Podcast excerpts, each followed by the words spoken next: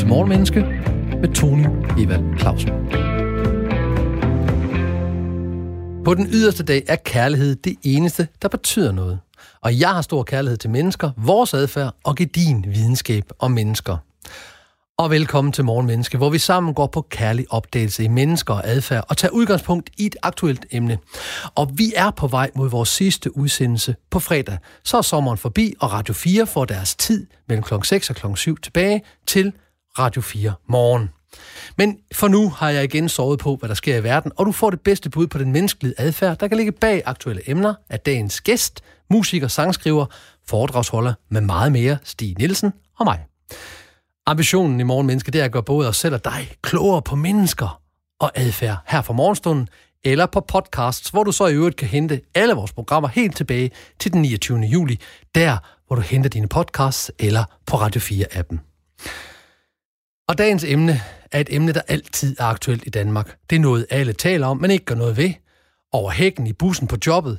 Altid aktuelt og ofte en del af opstartende samtaler, nemlig vejret, eller værliget, som min farfar ville have sagt det. Så dagens emne er vejret og vores psyke. Og man skal aldrig undervurdere vejret, fordi 9 ud af 10 mennesker kunne aldrig starte en samtale, hvis ikke vejret var der, og hvis det ikke skiftede. Fordi det er den måde, vi ligesom siger, at det er da dejligt vejr, eller dårligt vejr, eller for varmt, eller for koldt, eller for, for vådt, eller for tørt. Og vejret spiller også en stor rolle i vores følelsesliv, og det vil jeg nu gå på opdagelse ind i sammen med dig, kære lytter.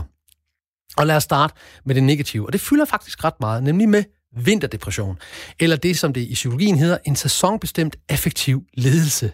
Jeg ved godt, det lyder sjovt, men det er det ikke. Den opstår på samme tid, og den bringer søvnløshed, og den begrænser vores kognitive funktioner øh, mere, end det normale er.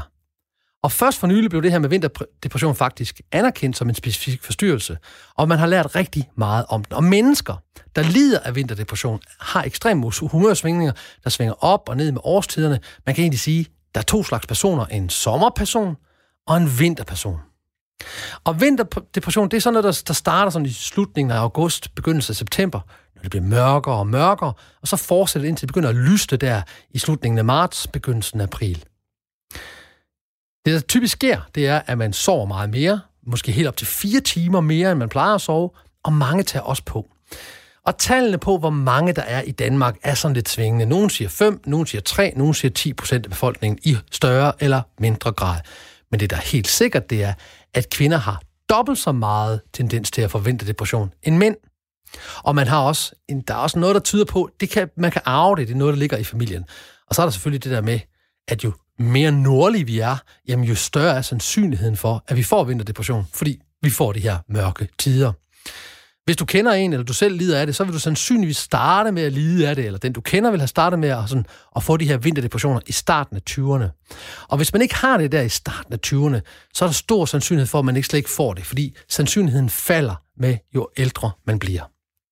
Og hvad sker der, når man er, når man er vinterdepressiv? Ja, man skal i hvert fald have øh, en af følgende tre ting. Man skal føle sig nedtrykt, man skal have nedsat lyst eller interesse for ting, man plejer at interessere sig for, skal man have en følelse af manglende energi eller være usædvanligt træt. En af de to ting skal man have. Så skal man gerne have to af følgende ledsagede symptomer, nemlig mindre selvtillid eller lavere selvfølelse. Man skal bebrejde sig selv mere eller føle skyld. Nogle tænker også på både død og selvmord. Man har måske været ved at koncentrere sig og tænke klart. Man føler sig rastløs og urolig eller hæmmet i sin bevægelser, i sin mimik. Man er svær ved at falde i søvn, eller man sover meget, og man sover rigtig meget, og man kan også sove dårligt. Og man ændrer sin appetit. Man tager på, eller man taber sig. De fleste tager på, fordi vi spiser faktisk også mere, end vi plejer at spise, når vi er deprimerede eller nedtrykte. Så man er langt fra enige mellem forskerne om, hvad er årsagen til vinterdepression. Men der er sandsynligvis mere end én årsag. Jeg vil lige give dig nogle pegepinde på, hvad de sandsynlige årsager er. Det er sandsynligvis nogle abnormiteter i hjernen, de her neurotransmitter, der skal sende serotonin frem og tilbage, de bliver påvirket af, at der er kortere dage, og der er mørkere omkring os. Og så virker serotonin muligvis mindre effektivt i de dele af hjernen, der regulerer dit humør. Og derudover så ved man også, at, eller man tror også, at vinterdepression udløses af, at der ikke er nok lys, hverken udenfor, og vi ved også, at vi i den grad kan blive påvirket af, hvor stressede vi er. Og det kommer du til at høre rigtig meget, når vi snakker psykiske lidelser, især på depression og angst. At stressfaktor, det at være stresset, fysisk eller psykisk, det gør situationen værre. Og så er der måske den her med, at den er arvelig. Og så er der også nogen, der bare mener, jamen det er bare, det er kun den her mangel på sollys, der forstyrrer vores døgnrytmer. Og det, øh, den her forstyrrelse af vores døgnrytmer og vores indre ur, gør så, at vi bliver deprimeret og får den her vinterdepression. Og så skal jeg huske at sige til mine brødre og søstre, der har mørkere hud end mig, at de i hvert fald i Danmark skal være meget opmærksom på, at de får D-vitamin nok om vinteren. Så jo mørkere en hud man har, jo mere har man brug for D-vitamin. Og jo mørkere det er udenfor, og mindre solen skinner, jo mere skal man sørge for at supplere med D-vitamin. Det gælder faktisk ikke kun mine mørkere hudsøstre og brødre, det gælder faktisk hele menneskeheden. Jeg tager selv øh, D-vitamin om vinteren, fordi så forebygger jeg det. Og øh, jeg tager det sammen med mit kalk, så det, jeg får ikke nogen overdosis af det. Da en vinterdepression typisk starter og slutter på nogenlunde samme tid, så kan man godt sådan forberede sig på den, og man ved også, hvad for nogle symptomer man har. Og en af de ting, du kan gøre, hvis du, eller du er selv lider af det, eller du kender en, der lider af vinterdepression, det er lysterapi. Det er simpelthen i en, en halv til en hel time om dagen at sætte dig foran af de her lyslamper, der har sådan en helt bestemt lysstyrke, og så bare sæt foran den. Det er lige meget, hvad du laver, du skal bare sørge for, at du får den her lys. Det er der rigtig mange, der har gavn af, og det er en god forebygger på vinterdepression. Det er, at vi får den her halve til hele time sådan kunstig lys. Men det skal være de her lamper, fordi, og jeg kan ikke huske hvorfor, der er en teknisk årsag til det. det er ikke bare en, du kan ikke bare tage en almindelig kontorlampe og så sætte den op i hovedet, så regne med det nok. Ikke til min viden i hvert fald. Og i svære tilfælde, så kan det også være en god idé at snakke med en psykolog, så du sammen med psykologen ligesom kan lægge nogle strategier på, hvordan forebygger det, hvad der du udløser det, og hvad kan du gøre. Fordi i nogle tilfælde er meget, meget svære vinterdepressioner, så er antidepressiv medicin faktisk en rigtig god idé. Men hvad kan du selv gøre? Ja, det du i hvert fald kan gøre, det lyder ret banalt, det er det, som alle gode råd er til enhver fysisk eller psykisk lidelse, og det er den der med, spis sundt og spis varieret. Masser af grøntsager, masser af frugt, masser af sund, uprocesseret mad, det gør noget, så selvfølgelig også for, at du får D-vitamin nok i de mørke perioder, noget så træls som daglig motion er beklaget. Der er, ikke noget, der er ikke nogen vej ud om det. Havearbejde er jo altså også øh, motion, så det kunne være en god ting at gå ud i haven, eller hvis du ikke har det, så gå en tur, cykle en tur, hvad ved jeg, du ved, hvad jeg mener. Daglig motion gør noget for dit humør. Det er bevist ud over alle, alle grænser.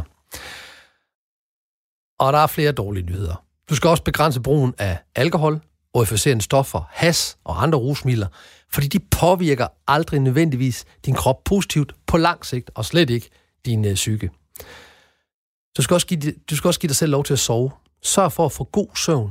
Sørg for, at du har de her 7-9 timer søvn, som langt de fleste voksne mennesker rent faktisk skal have. Og 9 timer er meget for nogen, og 7 timer er uoverkommeligt for andre, men det er vigtigt, at vi får godt med søvn.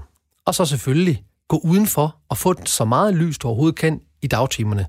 Det er en god prækursor, altså en god forebygger på, om du får vinterdepression. Eller i hvert fald forebygger på, at du får vinterdepression.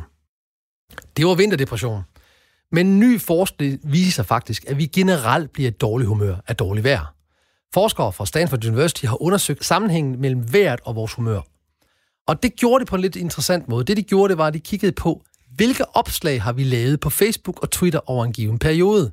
Altså, man, man forudsætter jo så, at når man er glad, er der flere positive ord, end når man er ked af det. Fordi når man er ked af det, eller sur, eller irriteret, så antager man, at der er flere negative ord. Det her forskerhold, de tog altså indlæg fra Facebook og fra Twitter, og så fandt de opslagene, for det er jo, hvor opslagene var lavet geografisk, og så sammenholdt de altså opslagene med geografien, og så kiggede de på, hvordan var vejret i det her område på det her tidspunkt, hvor indlægget blev offentliggjort.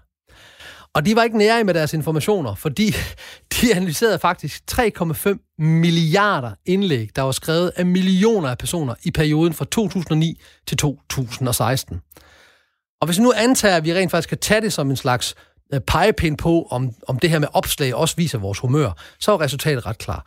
Hvis hvert udenfor var det normale, om det så var koldt eller varmt eller fugtigt, lige meget, men hvis det var ud over, uden for det normale, så er det nemt at se, at humøret faldt på de sociale medier.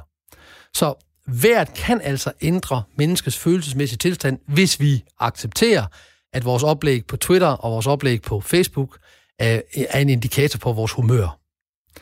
Men det er faktisk langt fra første gang, vi har kigget det. Vi har for eksempel også kigget på, eller forskere har kigget på, om høje temperaturer kan få en person i depression i bedre humør. Og hvis man har det skidt, hvis så vind og for meget sol og for lidt, øh, for lidt vind eller så videre, kan det påvirke mit humør negativt. Og det kan det. Der er bevis for, at jo mere solen skinner, jo mindre deprimeret bliver man, og jo bedre humør bliver man. Og nu kommer der noget paradoxalt der er faktisk også fundet bevis på, at høje og varme temperaturer gør os mere aggressiv. I et meget stort forskningsprojekt fra 1989 kigger man på anvendelse af vold op mod varmegrader. Og så kan man altså tydeligt se en sammenhæng mellem anmeldt vold på varme dage og anmeldt vold på kolde dage. Og der er altså en klar sammenhæng imellem, at der er flere anmeldelser af vold til politiet på varme dage, end der er på kolde dage. Og man tror lidt, det er fordi, at man bliver hurtigere vred, når man har det varmt. Og fordi man jo, når man bliver vred, får det varmt. Altså man, man bliver varm, høj, til, kropstemperaturen stiger, og man trækker vejret hurtigere, og man begynder at svede, så kan det være, at fordi vi er varme i forvejen, altså fordi solen skinner, eller fordi det er varmt, så bliver vi også hurtigt irriteret. Vi tror altså, at vi, vi er mere irriteret, end vi i virkeligheden er. Og det er derfor, at nogle mennesker bliver mere aggressive, når det er varmt. Så man bliver hurtigere vred, når, det, når man i forvejen er varm. Det ved vi noget om. Man har også lavet en undersøgelse på, et stort problem i New York City, det er at få en taxa. Det er altid nemt at få en taxa, når solen skinner. Og af gode grunde er det svært at få en taxa, når det regner. Fordi det er klart, når solen skinner, så går vi i stedet for at køre, og når det regner, så har vi lyst til at tage en taxa. Men der var aldrig taxaer nok i New York, når det regnede. Og det undrede man sig over. Så man begyndte at kigge på, jamen, hvornår kører taxichaufførerne egentlig? Fordi den logiske sammenhæng må være, eftersom taxichauffører jo tjener penge efter, hvor mange ture de har, at når de godt ved, at det regner, eller når de kan se, at det regner, så ved de også, at der er flere kunder. Så man antog faktisk, at det var fordi, der ikke var nok taxaer i New York. Men man gik så ind og målte på det, og så fandt man ud af, at nej, det er det modsatte, der er tilfældet. Taxichauffører i New York kører færre timer, når det regner, end de gør, når solen skinner. Det er kontraintuitivt. Prøv at høre, det giver jo ingen mening. De skulle jo køre meget mere, for de kan tjene flere penge, når det regner, end når solen den skinner. Men det gør de ikke, og det gør de ikke konsekvent i en meget stor undersøgelse. De tager simpelthen kortere arbejdsdage, når der er regnvejr, og længere, når der er solskin. Men det giver måske noget mening, hvis vi kigger på, hvordan de bliver aflønnet. Fordi måske er det, fordi taxiførende de tænker, nu har jeg kørt rigtig meget her på en regnværsdag, så jeg har hurtigere tjent en dagsløn, og så kører jeg hjem.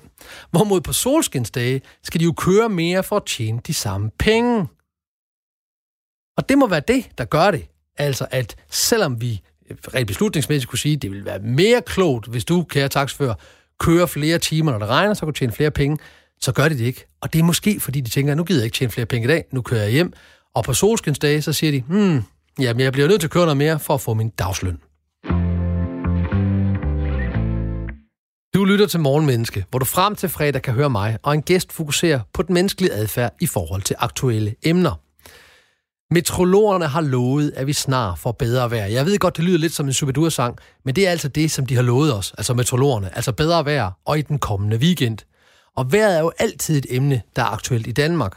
Og derfor er emnet også i dagens morgenmenneske vejret og vores psyke. Og så ikke en sommer, vi har haft, var. Den startede ellers godt, inden vi skulle på ferie, så kom ferien, og så blev det ellers bare, ja, noget andet end en dejlig varm sommer. Men de har lovet os, at weekenden vil byde på helt op til 26 grader, og skyfri himmel. Det må vi håbe gør noget ved os. Men kom til, lad os komme ind på vejret igen af vores psyke. Der er faktisk også noget, der tyder på, at vores hukommelse er påvirket af, hvad for en omstændighed vi lærte hukommelsen i. Så man har lavet nogle forsøg, hvor man bad folk om at skulle huske noget i regnvejr, så de stod altså udenfor med en paraply, og så blev de indlært af de noget, og så kiggede man på, hvor godt kunne de så huske det, de havde indlært, når de stod i regn, eller når de stod i tørvejr, og der var meget lys på den, altså en slags kunstig sol. Og der er stor forskel.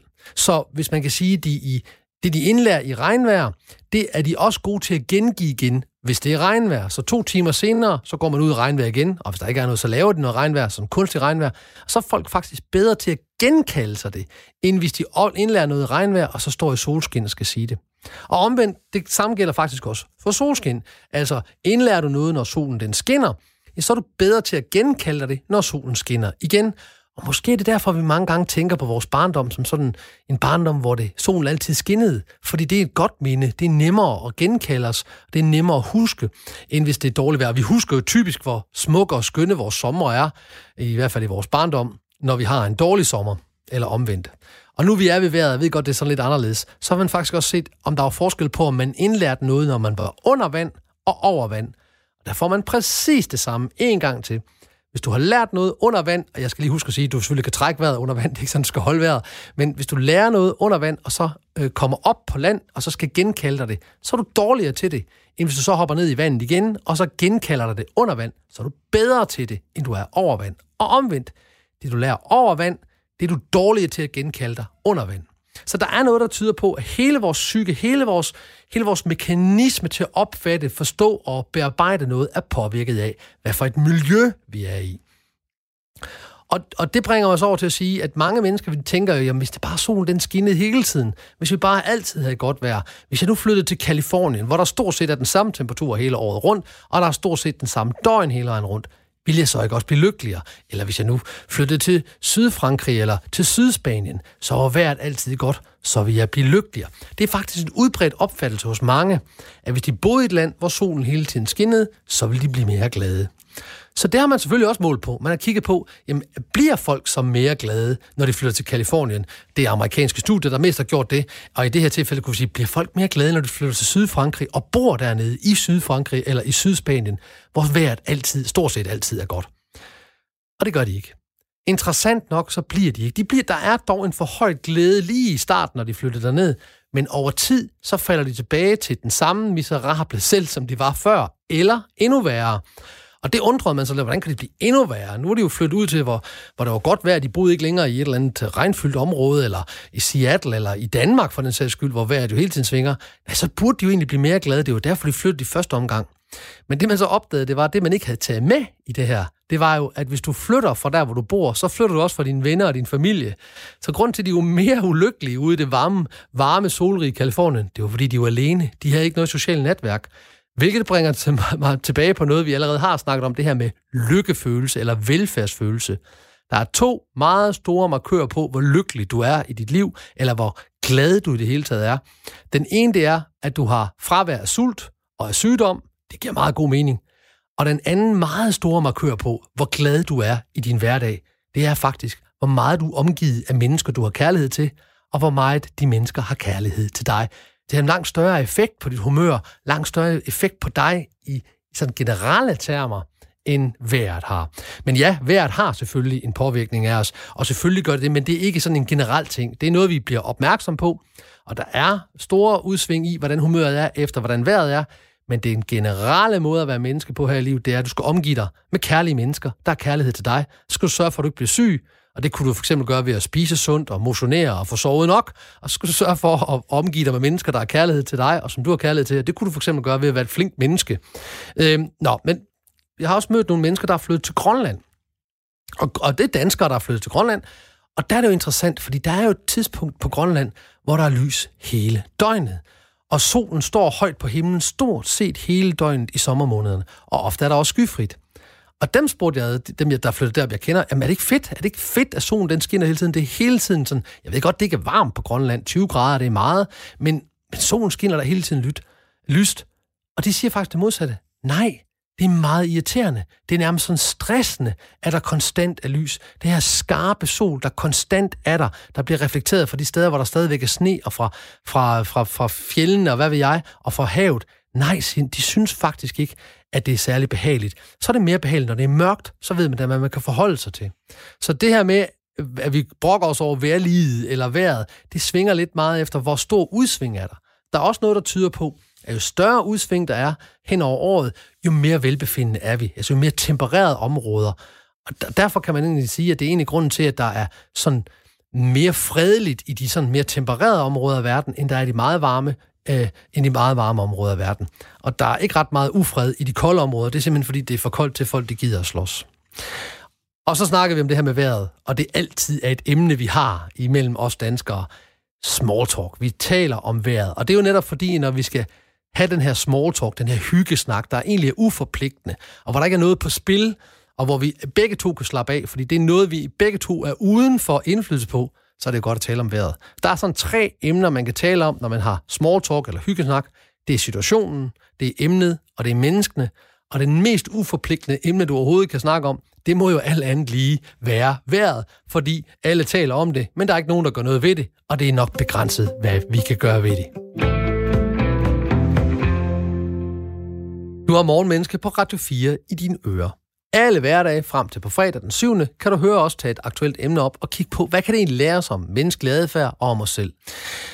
Været og vores psyke, det er dagens emne, og det er fordi, at det emne altid er aktuelt i Danmark. Og forskere har altså fundet en stærk årsagssammenhæng mellem klimatiske begivenheder og menneskelige konflikter på en hel række rummelige og tidsmæssige skalaer og i alle større regioner af verden.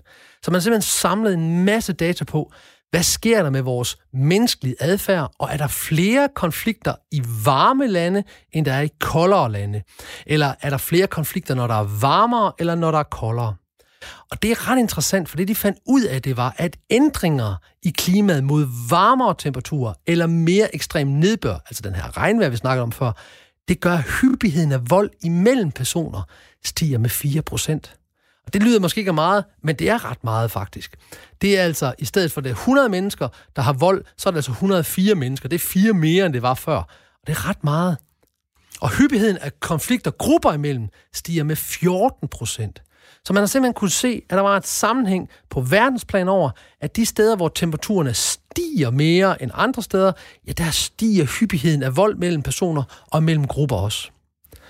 Og Stanford University har lavet en undersøgelse, der antyder, at den mentale sundhed også kan falde, når temperaturerne stiger. Så selvom vi egentlig snakker om, at vi bliver bedre humør af, at solen skinner, så er der faktisk også en bagside. Fordi det er måske ikke solen så meget, som det er varmen, der påvirker os. Så varmen påvirker os i negativ retning, og lys påvirker os i positiv retning. Og man har set på data, der var 20 år tilbage, både for USA og for Mexico, for at kigge på, er der en sammenhæng imellem temperaturstigningerne, som vi ved har været der, og selvmordsraterne. Altså, hvor mange mennesker begår selvmord, når varmen er højere, end den plejer at være, og hvor mange mennesker begår selvmord, når varmen er lavere, eller, eller på normal temperatur. Og der fandt man en stigning på 0,7 procent i amerikanske stater, og en stigning på 2,1 procent i meksikanske kommuner. Bare der steg 1 grad over normal, så steg de her med 0,7 procent og 2,1 procent. Så der er også noget, der tyder på, at det, at vi det, vi har det varmt, gør, at vi får negative tanker. Det var også det, vi kunne se før i den anden, hvor at volden stiger, samtidig med varmen stiger. Så vi får mere lys, mere sol, mindre regn, så bliver vi typisk gladere. Men hvis der er for meget sol eller for meget varme, så, så har det faktisk den modsatte effekt. Og der er også noget, der tyder på, at det påvirker vores evne til at være kreativ. Fordi en forsker fra Hongkong har kigget rigtig meget ind i, hvor mange indgiver patentansøgninger, og hvor mange kommer med innovative idéer i forhold til vejret. Kan man måle på det? Kan man se, solrige perioder op mod overskyede perioder, er der en forskel i, hvor mange der indgiver deres patenter? Er der en forskel i, hvor mange der kommer med nye idéer, eller hvor kreativ man er? Og der kan man igen se, der er en sammenhæng. Man kan altså se, at der er flere patenter, der bliver indleveret, når solen skinner, end når der er overskyde. Og sagt på en anden måde, der er simpelthen færre, der indleverer patenter og innovationsmodeller, når der er overskyet, end når solen skinner. Så solen, den kan altså gøre noget for os, både i at blive gladere, og der er også noget, der tyder på, at vi er mere kreative, når vi er glade. Så vi er stærkt påvirket af vejret. Man har også fundet ud af, at lavtryk, altså det, der er lavtryk, giver mennesker, der er vejrfølsomme. Det, det har en stor påvirkning af dem. For jeg skal huske at sige, og det har jeg slet ikke sagt i alt det her, nogle af os er mere vejrfølsomme end andre. Og man taler sådan generelt om, at en tredjedel af alle mennesker, de er mere vær, vejrfølsomme end de sidste to tredjedele. Og det vil sige, at de er meget påvirket af vejret. Og for vejrfølsomme mennesker, der kan lavtryk være lige med, at de bliver mere irriteret og mere arige. Og, og man tror, det er fordi, at når der er lavtryk, så er der flere positivt ladede ioner, altså ioner i luften, end når der er højtryk. Og det er jo interessant, og det bringer mig over i et helt andet emne, der hedder biometrologi. Det er altså, hvor man kigger på sammenhængen mellem vejret og så, hvor syge folk de bliver. Og der kan man, det har man interesseret sig meget for i USA og i Storbritannien. Og især i Storbritannien udsender metrologerne faktisk sundhedsudsigter til blandt andet sygehusene, fordi de kan se, at sygeligheden i en vis grad følger metrologien. Så når det gælder kulde, så har amerikanske undersøgelser vist, at 10-17 dage efter et voldsomt temperaturfald, så stiger antallet af folk, der bliver syge af bronkitis. Og man kan også se, at i omslag fra varmt til koldt vejr, så kan man også konstatere, at der er flere, der kommer ind på sygehusene med hjertelidelser end normalt. Men lad nu være med at frygte, kære øh, dig, der har en hjertelidelse eller i, i, i risiko for at få det. Hvis du bare sørger for at have godt og varmt tøj på i Danmark, så skulle det ikke være det store problem. Og gav vide, i hvilket humør du er i, når du lige om lidt har hørt nyhederne og vejrudsigten på Radio 4. Du lytter til Morgenmenneske med Tony Evald Clausen. Du har hver morgen siden den 29. juni kunne gøre dig klogere på menneskelig adfærd, bare du havde tændt for din radio mellem kl. 6 og kl. 7. Men du kan altid hente alle programmerne som podcast, der hvor du henter dine podcast, eller på Radio 4-appen. Og i morgen menneske tager vi udgangspunkt i et aktuelt emne og giver dig et bud på, hvad nyhederne kan fortælle om os mennesker. Og her er et emne, der altid er aktuelt i Danmark. Noget alle taler om, men ingen gør noget ved. Over hækken, i bussen, på jobbet. Altid aktuelt og ofte en del af opstarten på samtaler – nemlig vejret. Og derfor er dagens emne vejret og vores psyke. Hej Stig. Hej Tony. Stig Nielsen, musiker, sangskriver, foredragsholder af Guds nåde og meget, meget mere. En mand med meninger. Og du er med for at give mig og den gode lytter en vinkel på emnet vejr. Hvordan påvirker vejret dig, Stig? Øh, altså, jeg er ikke sådan en, der bliver deprimeret i, øh, i regnvejr, eller sådan, men, men i vejret påvirker mig på den måde, at jeg kan faktisk godt lide forskellige typer værlig, om man så må sige. Altså jeg holder, holder selvfølgelig meget af sådan en dejlig, endeløs sommer, som man kan være heldig at have nogle gange, men jeg kan også godt lide øh, det drama, der ligger i en storm, eller tordenskyer, eller pl- plaskende regnvejr, eller en snestorm. Eller så. Jeg, jeg kan godt lide det. Jeg, jeg værdsætter de sider af de forskellige sider af vejret, som de, de påvirker, påvirker forskellige sider af min psyke, ja. som jeg sådan set værdsætter. Men, vær, men er det, sjovt, det med vejr, man siger vejr hele tiden, lægger mærke til nu. Værdsætter. Værdsætter, ja. vi værdsætter vejr. Vejr er, det, vejr er de der, ja. Jeg skal lige høre, er der ikke noget med, at du bor på en ø? Jeg bor på Samsø. Og, og så er man jo er man ikke mere afhængig af vejret, eller påvirket af vejret på en ø, end man er på fastlandet? Altså potentielt set er vi jo, men det er jo meget sjældent, at, at færgerne ikke, ikke kan sejle på grund af, på grund af en storm. Altså det, det, er, det hænder øh, fra tid til anden, men, men det, er, det hører virkelig til sjældenheder. Så, så du, du sagde, at du, du, du værdsatte vejret, og at du godt kunne lide en god storm, og du kan også godt lide, øh, når solen skinnede endeløst. Det vil jeg nu sætte spørgsmålstegn for, jeg tror faktisk, at vi bliver træt af for meget varme for længe, men det er en helt anden snak. Jo, jo. Jamen, øh, du er jo sangskriver. Ja. Har du skrevet om vejret?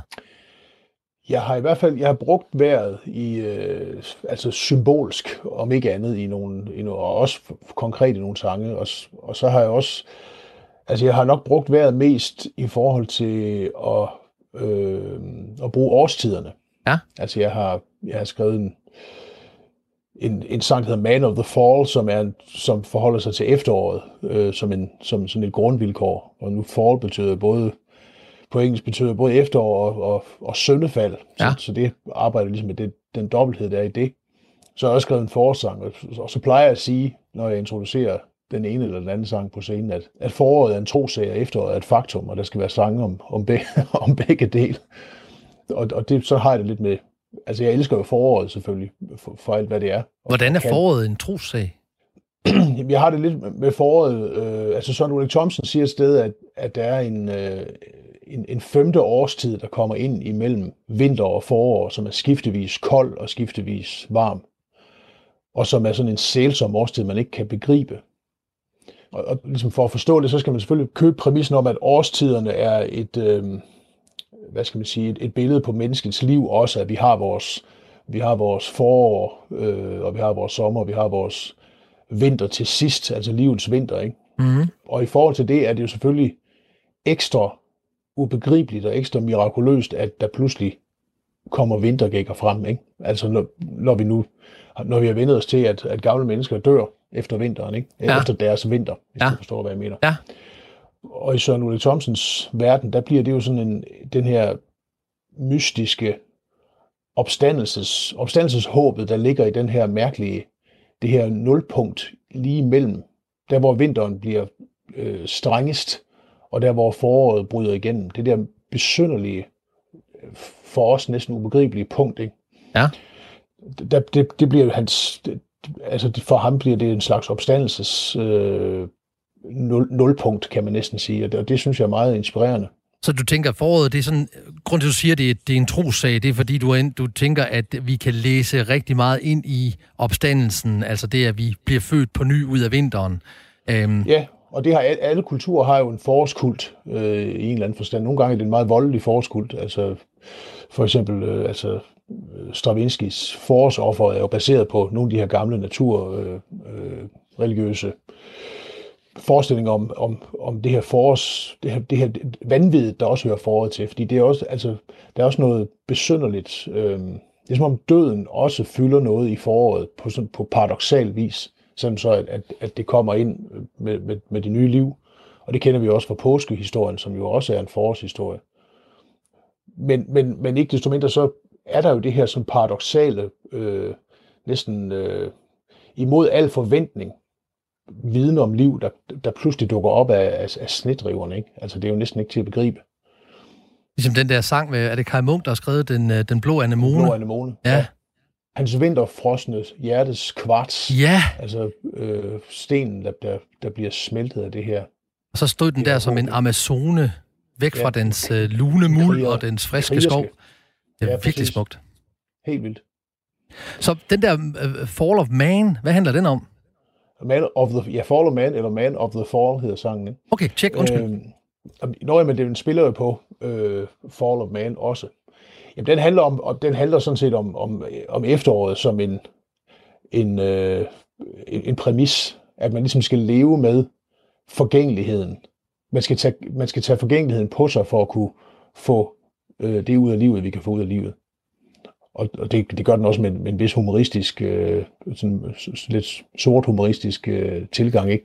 Altså at, at ja, du, du, kan, du kan flyve op mod solen, og ja, det vil jeg også gøre, men jeg ved, min, min, øh, mine vinger vil smelte. Jeg er, jeg er a man of the fall. Ikke? Ah. Så, så, det, så det må man ligesom, man, det er både faldet og søndefaldet og efteråret, der ligger i. Altså man, man ved, man er, man, man er dømt til vinteren. Altså, og vinteren i, det her, i den her sammenhæng, er døden eller alderdom?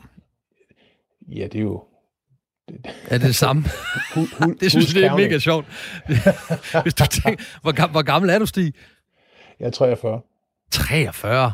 Det, så du, du, er jo du er allerede ved at være gammel. ja, præcis. Så, men, men det er jo interessant, fordi det er jo det her med døden. Man kan egentlig sige, at vinteren er jo, er jo egentlig det, der, det er jo, det er jo kontrasterne, der giver os meningen i livet. Altså, ja. jeg kan ikke være god, hvis jeg ikke ved, hvad ond er. Jeg kan ikke, jeg kan ikke altså, vil, vi, vil vi prise livet, hvis der ikke var et koncept, der hed døden? Altså, vil vi, er det ikke netop livsbekræftende, at vi skal dø? At, jo, at, at, at det bekræfter os i, jamen, så skal vi med at få noget ud af det, mens vi er her. Jamen, det, det er den ene side af det i hvert fald. Men, altså, men, det, men det, kan også, det, det synes jeg også kan få en, en, en slagside, det der med, at shit, jeg er blevet 99, så må jeg skynde mig ud og, og bungee-jumpe, inden det er for sent. Ikke? Altså, det, det kan også virke sådan lidt, lidt, lidt ynkeligt. Jeg, jeg synes også, der, må, der er noget med at, at være... Det, altså, siger ikke, at jeg er, eller er, er, er, har storhed nok til at kunne gøre, men jeg, jeg, jeg erkender ligesom, at, at man skal være klar til at dø. De største mennesker, tror jeg, er dem, der er klar til at dø. Ja. Og hvorfor er de store? Fordi, og det er lidt det, det, du siger også, at hvis de er klar til at dø, så er de også klar til at leve. Og hvis de ikke er klar til at dø, så er de ikke klar til at leve. Ja, det er meget godt. Er, er der andre, er der andre, øh, er der andre, der har skrevet om vejret? Hvor meget har været påvirket andre sangskrivere end dig? Jamen, jeg tror, at vejret påvirker alle sangskrivere. Hvis, altså for eksempel uh, Johnny Massens sange, der, der er det jo altid stormvejr, ikke? Og øh, altså, hvis man går til, hvis man kigger på højskolesangbogen... Men måske er det bare, fordi der også altid er stormvejr i Johnny Massens liv. Det kan være. Det kan være, der er storm i hans glas. Der er i hvert fald, der er i hvert fald været for nylig to kvindelige storme i hans liv, så vidt jeg ja. husker. ja. Det er det. Øh, hvad hedder det? Øh, jamen, det er rigtigt. Men nu, altså, traditionelt set er det jo, har vi også højskolesangbogen, som er fyldt med, med, med sange om, om det danske vejr. Og ikke mindst de danske årstider, fordi det er jo virkelig... Altså, hvor, jeg, jeg synes jo, det er en stor gave. Noget, noget af det rigtig fine ved at bo på de breddegrader, hvor vi bor, er jo, at vi har årstiderne, og at vi netop kan læse de her, læse vores liv ind i årstiderne. Vi forstår vores liv, fordi vi observerer årstiderne, og så, og så tolker vi vores liv ind, ind i det billede. Ikke? Og det gjorde øh, forfatteren til, til mange af højskolesangene jo. Du har Morgenmenneske på Radio 4 i dine ører alle hverdage frem til den 7. august, det er altså i år morgen, kan du høre os tage et aktuelt emne op og kigge på, hvad det kan lære os om menneskelig adfærd om os selv. Og dagens emne er vejret og vores psyke. Og det er fordi emnet vejr altid er aktuelt i Danmark. Det er noget, alle taler om, men jeg kan ingen gøre noget ved det. Vi taler over det hækken, vi taler det i bussen på jobbet. Vi starter ofte en samtale med at sige, Nå, hvad synes du så om vejret? Især hvis det har forandret sig.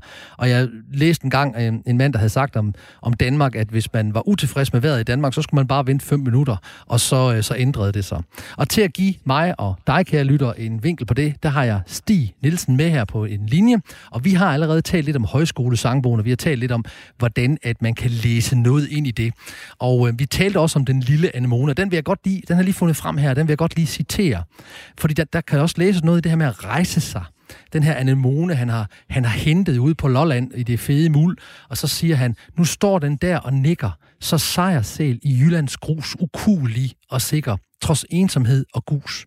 Som om al verdens modgang her har givet den et større værd, en lille Amazone, og dog min anemone, som søens bølge skær. Ja, jeg får helt, jeg får helt kuldegysninger. Hvad, hvad med dig, Stig? Det, det er maløst. Det er maløst.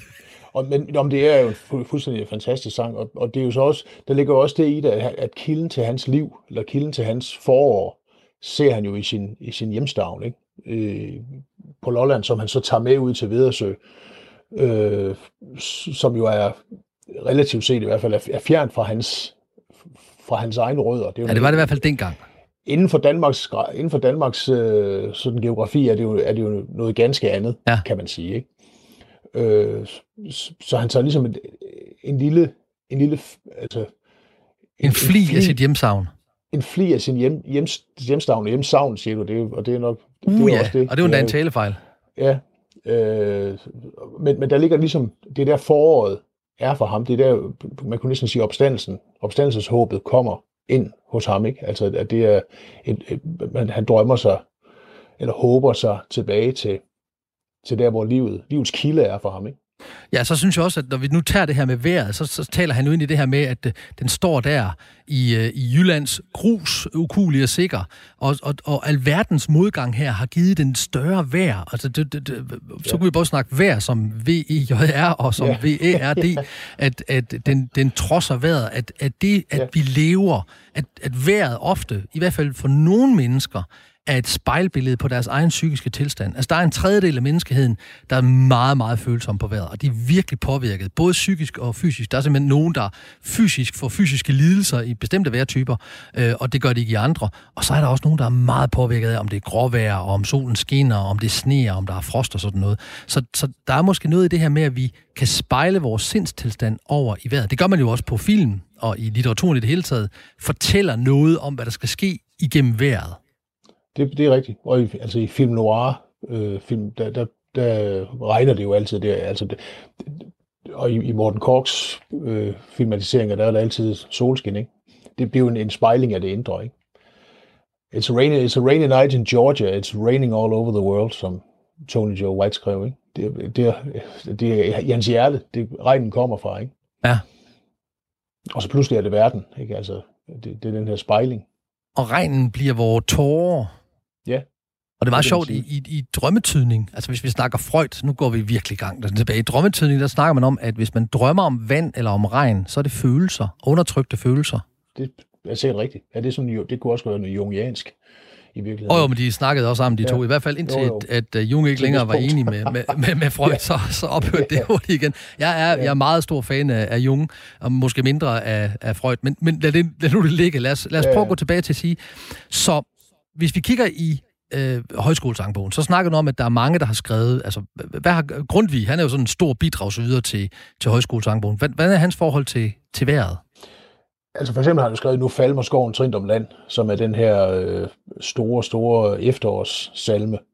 Og det er sjovt med den faktisk, fordi jeg, jeg hørte et program øh, i radioen en gang for mange år siden med Kjeld Koplev, den gamle brave DR-kæmpe, som han, han sagde, han havde en teori om, at det var, der var en fejl i den måde, at den her sang var, var blevet øh, overleveret på. Fordi han, han var sikker på, at Grundtvig ikke havde skrevet falmer, men flammer trint om land. Aha. Fordi det er jo det, det er jo det egentlig det efteråret gør. Altså selvfølgelig kan man sige, at, at i sidste ende falmer den, og det er selvfølgelig det, han har skrevet, men det er en meget sjov, en meget sjov betragtning, ikke?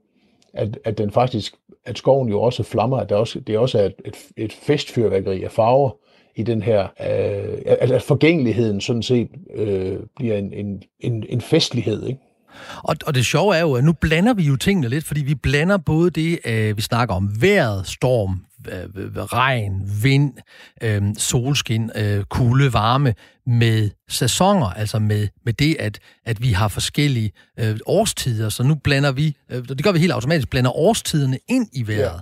Lige apropos det med, med, med Nu falmer skoven, der, det er jo en efterårs øh, salme og en efterårssang. Den, den grund, vi, når han er bedst, så er, han jo både, så er det både sange og salmer. Men pointen i den er jo sådan set, at det er et håb om en evig sommer, så, så i virkeligheden er det jo også en sommerbesyngelse, som, som jo også er den her, øh, et meget klassisk dansk fænomen, tror jeg, at, at, man, at sommeren er det vigtigste på de her, på de her breddegrader, fordi at fordi vinteren er så relativt streng, eller har, har i hvert fald været relativt streng, ikke? Så, så sommeren i, med de lyse nætter bliver den her næsten øh, altså forjættende årstid, og, øh, hvor at, at Sankt Hans festligheden måske er en eller anden gammel hedensk, øh, oprindeligt set, og en gammel hedensk øh, sommerkult, kultstyrkelse, ikke? Altså når vi kommer til stort set alt, hvad vi fejrer, er jo gammelt og hedensk fra præ-kristendommen, hvis vi skal være meget grov. Men, jo, jo, selvfølgelig, men det, det, jeg mener bare, at, at, at når Grundtvig skal sige, hvad er det, altså når han skal sige, hvad, hvad er der på den anden side af livet, ikke? Altså når, når han, hvis han skal beskrive, et andet sted siger han, øh, en sine dag siger noget med, der hvor vi med venner i lys vi tale, altså det er ligesom det, hans valghall, eller hans, øh, øh, paradis. Det Apropos er der, hvor hedensk, Hans Valhalla, ja, præcis, det er super, altså, den kom lige snigende der. Præcis, men det er, jo, det er jo ikke tilfældigt, fordi det er jo det grund, vi hele tiden gør. Fordi han mener jo, at, at det nordiske er at næsten et, et tredje testamente, ikke? Okay. Og det står selvfølgelig for hans regning, men, øh, men det jeg mener er bare, at han har den her lys, det er lysfesten, som han opfatter som det bedste, han kan forestille sig. Og på samme måde så er det den evige sommer, at det han forestiller sig som, som paradiset, ikke? Og jeg synes, det er ret interessant det her med, at vi snakker om, at vi ikke har så strenge vintre. Jeg synes faktisk, vi har meget mere strenge vintre nu, end vi havde, som jeg husker min barndom, hvilket er jo fuldstændig upålideligt at gå tilbage og huske hvert vejret i ens barndom, fordi der skinner solen altid, og der er altid sne og sådan noget, det er der jo ikke. Men, men er der, uanset om vi har frost eller sne, så er der mørkt. Og jeg synes... Mørket det på, i hvert fald. Ja, mørket er jo konstant. Der kommer det her ja. mørke heroppe i Norden, ja. hvor det er mørkt. Altså, du ved, hvad er det, hvad, hvad er der nede? Ham der nørd, der, der, der, der, der synger om, øh, det er mørkt, når vi står op, og gråt, når vi er på job, og når vi handler ind, så er der mørkt igen. Øhm, nu tager jeg sgu væk. Jeg tager min bike, og så tager jeg til Frankrig, og, og så får jeg med, med på bål. Og min pointe egentlig er, at for mig, det påvirker faktisk meget ret meget, at vores vintre ikke er koldere. Fordi jeg synes, det er så smukt, når vi har sne og, og frost. Det vil jeg meget hellere have end det der chap, hvor der bare er gråt og hele tiden er overskyet. Når der kommer sneen, så lyser verden jo op, og vi ser verden på en anden måde. Det er meget federe for mig som mennesker og i min psyke, end det her chapværk, hvor det bare er mørkt og regner og altid er sådan lidt halvkoldt. Der er aldrig rigtig koldt, der er halvkoldt. Halvkoldt, men mørkt. Det er jo det. Ja. Øh, det, er, det er fuldstændig rigtigt. Det er nok i virkeligheden det, der... Jeg tror egentlig også, det er lys, øh, altså dikotom, dikotomien mellem lys og mørke, der er det centrale i forhold til den her sommerdyrkelse. Øh, altså, det, er faktisk, det, er de, det er de lyse netter, tror jeg, mere end det er noget andet, som, som, som gør sommeren særlig hellig, om man så må sige, i Danmark. Og dikotomi betyder to to ord, der er modsætninger til hinanden, bare hvis der ja, var ja. andre, for jeg vidste ikke, hvad det, hvad det betød, indtil jeg slog det op. Øhm, og, og, og, og det bringer mig så over til at, øh, at snakke lidt om, at det er jo sådan noget meget konstant i vores verden, altså i den nordlige del, det her med, at mørket kommer. Og derfor talte jeg også, inden vi fik dig på, om, om vinterdepressionen. Og den starter faktisk for nogle mennesker allerede sådan sidst i august, 1. september, når det bliver tydeligt, at nu bliver dagene kortere og kortere, og så begynder den her vinterdepression at komme, og man, man, man bliver enten meget, meget doven, og man tager på, og man sover meget, og man kan sådan få nedtrykthed, hvor at så at vinterdepressionen ophører igen sådan sidst i marts, 1. april, når den når, når vintergækken kommer, eller den blå anemone stikker op af, af den frosne jord. Øhm, og så kommer glæden tilbage, fordi så kommer lyset tilbage. Du har Morgenmenneske på Radio 4 i dine ører. Alle hverdage frem til på fredag kan du høre os tage et aktuelt emne op og kigge på, hvad det kan lære som menneskelig adfærd om os selv. Været og cyklen er dagens emne, fordi det altid er et aktuelt emne i Danmark. Noget, vi alle sammen taler om, men der er ikke rigtig nogen, der gør ved det. Og til at give dig og mig et bud på, hvordan vi skal forholde os til vejret og cyklen, har vi Stig Nielsen med på en linje her. Og inden vi lavede den her breaker, der talte vi om det her med, at lyset kommer tilbage. Men før lyset kommer tilbage, der er der jo vinteren, Stig. Det er der jo. Øh, og, de, og de kan jo være hårde, og de kan i hvert fald være mørke. Øh, men heldigvis har man så sneen til ligesom at, at lyse op i mørket. Der er jo, man kunne kigge på en, nogle af de også fantastiske vintersange, der er, som jo ikke alle sammen er deprimerende. Altså, Snefløje kommer vrimlende, for eksempel, er jo en, en, en lystig sag. Præcis. Ja. Øh, og så har vi jo også øh, øh, det er vidt herude, af, øh, som, som også er en køndelmisse sang af Sten Stensen Blikker, som som jo, som jo slutter med den her, hvor han, hvor han, hvor han taler til, jeg kan ikke huske, om det er det søndenvinden, eller han, han taler i hvert fald til en, en, en, om, at vinden skal vende sig og komme med en varmere, en varmere vind til at løsne, løse den, den bundne jord. Og det er jo også et eksistentielt øh, billede på, på frosten. Ikke? Altså vi vil gerne vores hjerter er måske også bunden, eller vores, vores øh, vilkår er bunden af den her kulde. Vi vil gerne løses op, mm. at, at, at knuden skal løses. Og der kan man sige, for, for en forsang, der kunne, der kunne tale direkte ind i det, eller overtage det billede fuldstændig, er jo skrevet mange, mange år senere, over 100 år senere, 150 år senere, af Jens Rosendal, nemlig Du kom med alt, hvad der var dig, øh, som, jo, som jo taler om foråret, som at hver en spærret vej bliver åbnet, og, og man, man kan løbe ud som et, som et føl på, på stive ben, og, og, og derude kan man så udleve den kærlighed, som har været lukket inde, og har været bag træmmer i, øh, i vinterens løb.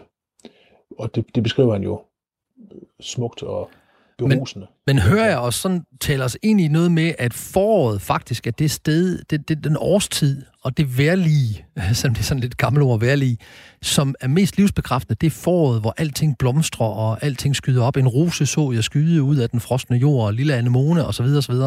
Er det der, er det foråret, der bekræfter livet? Altså, det, det er det jo sådan helt... Altså, det synes jeg er fuldstændig oplagt, at det er det. Øh, det vil, og det, foråret vil altid være, som, som vi snakker om før, den her mirakuløse øh, årstid, ikke? Altså, som, som er næsten ikke engang... Altså, man, man, altså, der er nok altid et, et tidspunkt, eller nogle tidspunkter hver vinter, hvor man næsten ikke kan tro på, at det bliver forår. og, og, og på den måde, der, der bliver foråret jo, altså der, det er jo det, jeg mener med, at, at foråret er en trosag, at, at, at pludselig så, så viser det sig imod al forventning, at det alligevel blev forår, ikke? Ja. Så, så, men men det, det tror jeg, det er, altså, på den måde er foråret fuldstændig øh, unikt i sin øh, sådan psyk- psykosegrønne øh, pragt, ikke? Øh, altså, jeg, jeg vil sige, jeg, jeg, jeg er interesseret i rigtig mange ting, men en af de ting, jeg ikke er interesseret i, det er, at det her mirakel, du talte om, det har altså nogle sideeffekter, som hedder ukrudt. Og jeg synes, det er helt ufatteligt, ja. hvordan det ukrudt, det kommer op overalt. Altså, nu er jeg jo husejer og haveejer, og, og mælkebøtter, de kan, de kan sådan set trives i alt. Det er helt ufatteligt, hvorimod min græsplæne har det svært. Så, så, så jeg hader foråret, nej, jeg elsker foråret indtil det, indtil det sted, hvor at jeg kan se, at uh, nu skal jeg også i haven og bruge tid på, på, min, uh, på mit ukrudt. Uh, nu har vi jo snakket meget om den nordiske del, det her med, at, at, at vi er i Norden, og vi har den her mørke. Men hvis vi kigger på vejret i andre lande, så en af de ting, jeg i hvert fald kom som overraskelse for mig, det var, da jeg rejste lidt i, i Grønland og holdt nogle foredrag derop, hvor de så spurgte, om jeg ville ud i nogle af de her bygder og holde nogle foredrag derude. Det, det ville jeg egentlig gerne. Og så sagde ham, der ville hyre mig til, så du skal bare lige være opmærksom på, Tony, at øh, vejret godt kan spille en rolle. Og hvis at helikopteren ikke kan hente dig i den her bygd den her dag, så går der en uge, inden du kan komme hjem. Og så, jeg, jeg tænkte, ah, du tager gas på mig. Nej, fordi det, de er en, i Grønland er man enormt afhængig af vejret, fordi vejret deroppe er så meget mere voldsomt, når det er, og det kan skifte fra det ene øjeblik til det andet. Hvorimod i, øh, i for eksempel Kalifornien, der har du stort set det samme vejr hele året rundt. Der er godt nok lidt regnhister her, men det er stort set det samme vejr hele vejen rundt, og det, det, det bliver også lys og mørkt på stort set de samme tider. Har, har du nogle erfaringer med vejret i andre lande? Jeg har også spillet øh, en turné øh, i Grønland gang, hvor, hvor nogle af de der... Jeg, jeg, vi kom aldrig ud i, i bygderne. Det var, det var meningen, vi skulle det, med en eller anden grund. Det, det kan jeg faktisk ikke huske, om det var på grund af vejret, eller hvad det var. Noget, noget andet logistik. Men øh, det er fuldstændig rigtigt, og, og, og det, det betager mig meget, det der med, når vejret rent faktisk betyder noget. Jeg kan, jeg kan huske første gang, jeg, jeg var i USA, øh, lige efter gymnasiet, hvor vi landede i, øh, i Seattle øh, Lufthavn, og vi, jeg blev kørt derhen, hvor vi skulle være af, af, af nogle yngre mennesker, og der, der slog det mig, at de sad, de sad og talte om vejret i bilen, om at det havde stormet, eller det havde regnet, eller hvad, hvad det nu var.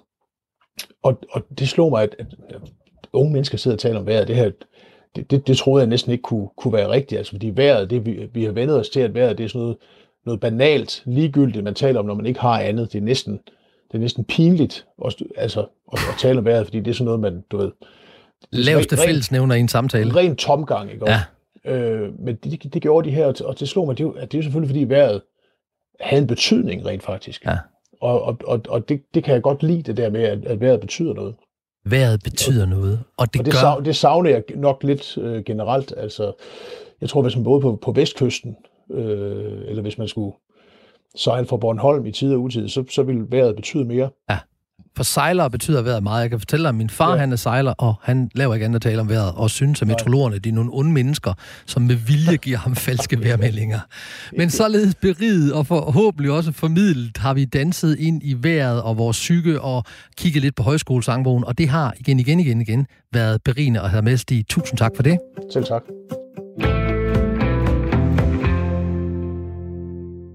Menneske. Sammen gik vi på kærlig opdagelse i mennesker, der adfærd med udgangspunkt i det evige aktuelle emne, vejret. Vi laver den sidste kærlige version af Morgenmenneske igen i morgen tidlig, og så er det slut. Men du kan altid hente alle udsendelserne på podcast.